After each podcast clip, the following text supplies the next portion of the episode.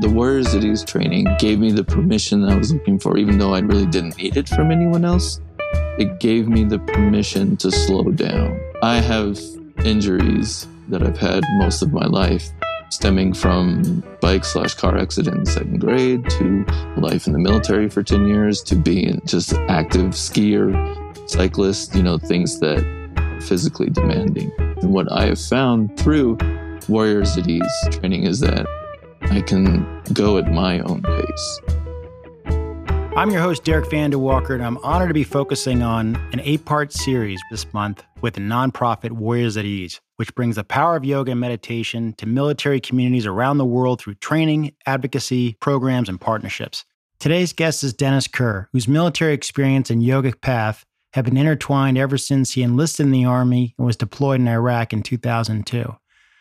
While overseas, he became inspired by the international bestseller Autobiography of a Yogi by Yogananda, which ultimately led him to the Rodney Yee Introduction to Yoga videos.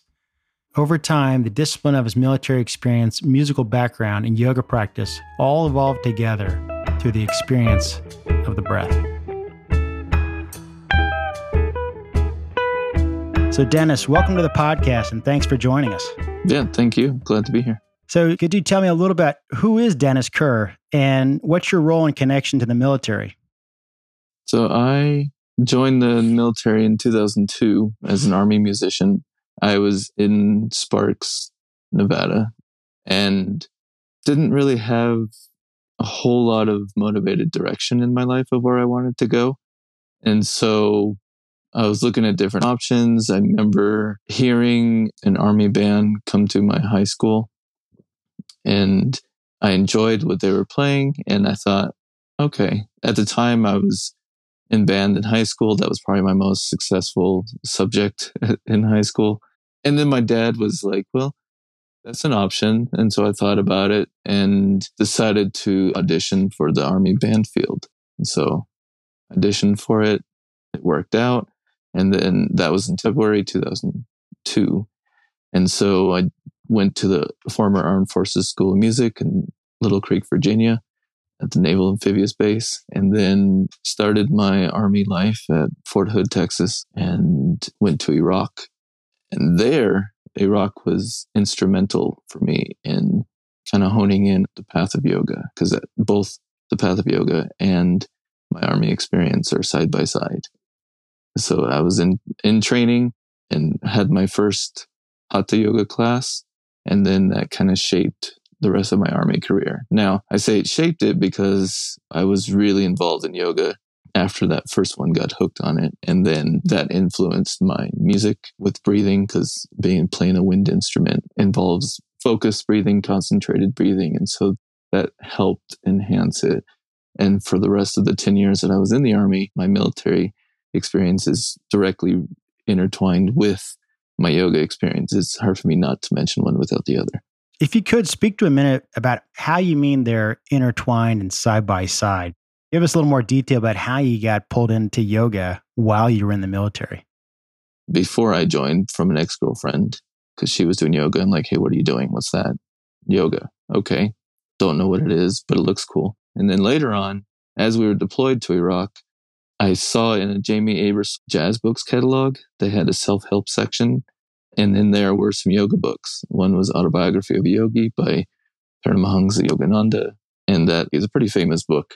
It has a lot of fascinating, miraculous stories in it. And so I read that while deployed to Iraq for a couple weeks and was very intrigued by the stories and I wanted to learn more. And so during that first deployment, I actually got some friends. We did a Rodney Yee video. I remember doing that a couple times while there. Once we got back from deployment, I went to a yoga service through Self Realization Fellowship, which was the organization founded by Yogananda. And I've been attending those since then. And I'd say that that's directly influenced it because there's discipline involved in both. Military discipline is more group dynamic, group discipline. And as a musician, it's also individual and group. But, you know, with the focus of the postures, which I did also side by side with physical fitness training as well. So I guess there's a lot there that's intertwined. And I'm only looking at the physical aspect right now, but there's a lot in terms of breath with trumpet playing, in terms of body awareness, with breathing while enhancing the Army physical fitness training tests, like being able to improve my fitness training with the practice of yoga because I was focusing on how my body is moving and how I'm breathing as I'm going through those exercises, as well as in the moment when, okay, there's a intense scenario, like maybe we're on a convoy and you have to stay focused and calm, steady breathing. It's not just a marksmanship thing, but it's also yogic practice to help anchor us in the present moment and in what's happening, you know, situational awareness, yoga style. So, how do you feel the practice of yoga is relevant for the military community and sort of the first responder communities? Well, when situations get intense, it serves as an anchor to not be caught up in the intensity of the moment, whether it's just the stress from bombs are coming in, you know, got to get to the rendezvous point, being able to do that, which you get trained on anyways through the military, but I think yoga helps enhance it more with the fact that you're able to stay focused on the breath as you're moving to whatever situational point you're at in an intense situation. So with that, I'm able to just like, okay, once the, you know, nerves pop in, adrenaline, epinephrine starts pumping and you can actually help calm the sympathetic nervous system. So that way it can be more in the parasympathetic and the breath is the key component to help with that, with concentration and being able to calm the nerves and to focus on the task at hand. Yeah. And so I think it makes total sense as you're referring. Not everyone's got bombs blowing up next to them, but clearly in the military and first responder communities, I could see that when things get really intense, the ability to stay focused, stay as calm as you can is absolutely critical and it's life and death. What are examples of you being able to tap into that in just your daily living and just your day to day when you're getting worked up and you're able to balance that out? Yes, definitely. I minored in psychology in my undergraduate studies. And with having some definite childhood complex trauma, whether it's heated conversation or whether it's with a boss or with a coworker, I'm able to feel the tension building within my body and to be like, okay, this is coming. Where is it? Where is it coming from? How is my breathing? How can I steady it? Where is it at? And then that helps me to be like, okay, what do I need to do to calm it down? Do I need music? Do I need to go hit something? Do I need to go for a walk, go for a run? What's the intensity I need or what's the calmness that I need? What's the type of activity to help neutralize what's happening right now, whether it's being reacting from words that someone said because that triggered a previous event and that got me irritated and made me want to lash out onto them or at least I can know I'm like okay this is a reaction this is a physiological reaction that is happening right now. So okay let's breathe through this. Let's concentrate through it. Let's see what I can do to neutralize it. Yeah it sounds like you've developed some great self awareness and willing to figure out what you need in that moment to balance yourself back out. You know, yoga is great for integrating the mind body experience, but you have these sort of micro integrations day to day, minute to minute on knowing where you're at and what you need. What does integration mean to you in your practice and along your path? Multiple things. One, it's helpful to look at different aspects of my life. I have different things I'm looking at I've taught social and partner dancing like salsa, swing, and, and that category of ballroom and social dancing for at least a decade.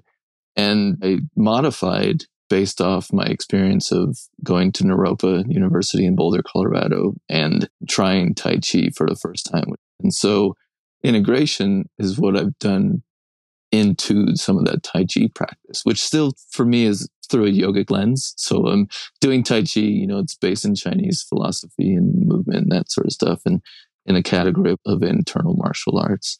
And I am looking at, okay, how does this look into my trumpet practice? How can I do this into bicycling up a steep mountain or turning, you know, corners on a bike or even navigating a corner in the car? So it's navigating all the different practices that looking at and seeing how can I bring them together, which is monumental. so how are you currently sharing and practicing yoga? Currently, it's moved to an online format.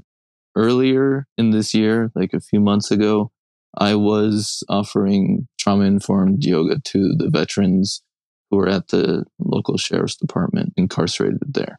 And that's how I was doing that, which was because of the Warriors at Ease training, the yoga training I took from that organization, and merging that also with just slow Tai Chi movement and just the foundation of alignment and movement, both with Tai Chi and yoga for them. Now I am currently adjunct faculty for the Yoga Foundation's remote class through Naropa University and is also the yoga program that I went through. So, in your practice and in some of the teaching you've done, and let me just clarify, you've done the Warriors at Ease training. Have you done other any other yoga teacher training? It's a thousand hour certificate and a degree through Naropa University. I've done that. I did like a couple days of, another 300 hour training through Shannon and Earth Yoga, Colorado. And I'm a student of Yogananda's, but that's not so much certificate, just, you know, life practice in the yoga that you practice and the yoga that you teach and the yoga that you really enjoy doing, can you define what your style of yoga might be if you could? Or is it more a mix of different things that you've taken away from other practices? It's definitely a mix. Even in the Naropa yoga training, it's a dynamic, there's a still practice, there's various practices within that. And for me, I've gravitated towards more the Ghosh yoga system, which is more health based. So it's a slower based. It's based in Iyengar. I mean, there's, it's quite all over the board, basically. I think a lot of people, it is quite subjective. I mean, they might go to a yoga class and do a certain vinyasa class or an Ashtanga class or Anusara yoga or Bikram. But when you really get into yoga, you kind of find yourself pulling and grabbing different aspects of different practices and you start to make it your own. So, how has the Warriors at Ease training helped you and ways to help other people start a yoga practice and learn how to manage themselves in life itself? To start with, the Warriors at Ease training specifically, I think gave me the permission I was looking for, even though I really didn't need it from anyone else but it gave me the permission to slow down and in a way to go through with because you know you have the more popularized version of what asana is supposed to look like and that kind of stuff and the different postures and that sort of thing. And i have injuries that i've had most of my life stemming from bike slash car accident in second grade to life in the military for 10 years to being just active skier cyclist you know things that are physically demanding. And what I have found through Warriors at Ease training is that I can go at my own pace. I don't have to go based off a style. And so to be able to go through a sequence and maybe change up the pace, like maybe I'm doing a slow, more contemplative based yoga practice. And then all of a sudden I'm like, no, I want to switch it up right now in this moment. And I can do that if it's aligned with my body's constitution, the way I'm feeling in the moment, that kind of stuff. It's helped me to do my yoga practice and start it and end it however I want uh, in terms of the physical postures. And in terms of those intense scenarios, that inner resource, that anchor that is very instrumental through Warriors at Ease classes, I've used that in so many different ways, including a fellow veteran yogi who went through her teacher training and who I've known for at least a decade now. She was wanting to get some one on ones with me. And although we never did any of the postures, we looked at breathing, we looked at mental focus in intense situations of, you know, finding an anchor, finding that inner resource, which has been helpful when there's some days that I can't do my full quote unquote practice that I want to do. And yet to be okay with that. I know from my own experience, you realize either what's my energy level, my fatigue, if I'm recovering from a previous workout? Can I keep up with the momentum with the instructor? I mean, I've been doing yoga for a while, but I still, like you and like many of us, have injuries that sometimes can slow down or inhibit our ability to move with a class. And at a certain point in the class, I'll just realize that I'm going to back off doing X, Y, and Z. And I think developing that sense of agency doesn't happen right away. In the beginning, you're just trying to follow what you're supposed to be doing. But at a certain point, you realize what you can and can't do or what you shouldn't be doing. And I would imagine it's hard instilling that sense of control and autonomy in a new student. Have you had experiences where you've helped students understand that ultimately it's their decision what they want to do and realize that even if they're just learning and new to yoga, they can be more in control than they probably realize? Yes. Basing off where your breath is and where your body is is probably the most important thing just moving into something and that gradual going into something. I was like, oh, so for example, the crow pose. Well, the first thing to do would be to just simply put weight on your hands and see how that feels. Don't even worry about trying to lift the legs off the ground. Just simply put weight on the hands gradually. What does that look like from your feet? You know, keep the feet on the ground and just kind of slowly move into it. And that's probably the simplest thing, no matter what the posture, is to go into it as if you haven't gone into it and go gradually into it. And then when you feel more comfortable over time in repeated instances, to turn up the intensity slowly. Because the, the thing is, you know, we want to go right into that posture or we want to go right into that. And that's where injuries happen. It's like, no, there has to be that gradual way into it and repetition over time. And then next thing you know, oh, all of a sudden you'll be doing it. And so I think going back to how we learn to walk as babies is a good way to approach a yoga class, to go into it as if you're just learning how to crawl. And that's something that I found most beneficial in my practice recently since doing the Warriors at Ease training. It's given me that permission to go into it as slow as I need. Do you find that both men and women tend to have the same challenges? And, and I'm thinking here around that you're sort of newer students versus your experienced students. It's similar in the sense of going into something and being excited about the practice and going into it and then wanting to do those Instagram looking postures and, and that kind of stuff. But I mean, like anatomically, our bones are designed differently. There's different structural things that we have to look at. And the typical thing of like, oh, I'm not flexible enough. It's like, well, our yoga professor, the Naropa yoga professor, he's like, blessed are the stiff because that gives you something to work with. Whereas those who are more flexible, they have to work to get to that level. Whereas others, you know, it's all of a sudden, you know, they're right there, you know, in forward fold. Instead of being like over and touching their toes, they're moving barely an inch forward and then they're feeling it in different parts of the body. And that's good, you know, because it's not about the flexibility. It's about the awareness of where your body is and where your breath is. Yeah, I like that. Well, Dennis, this has been great. I've appreciated the time you've given us to share your story and your thoughts on your yoga practice. Thank you for joining us. Good luck with your path with Naropa.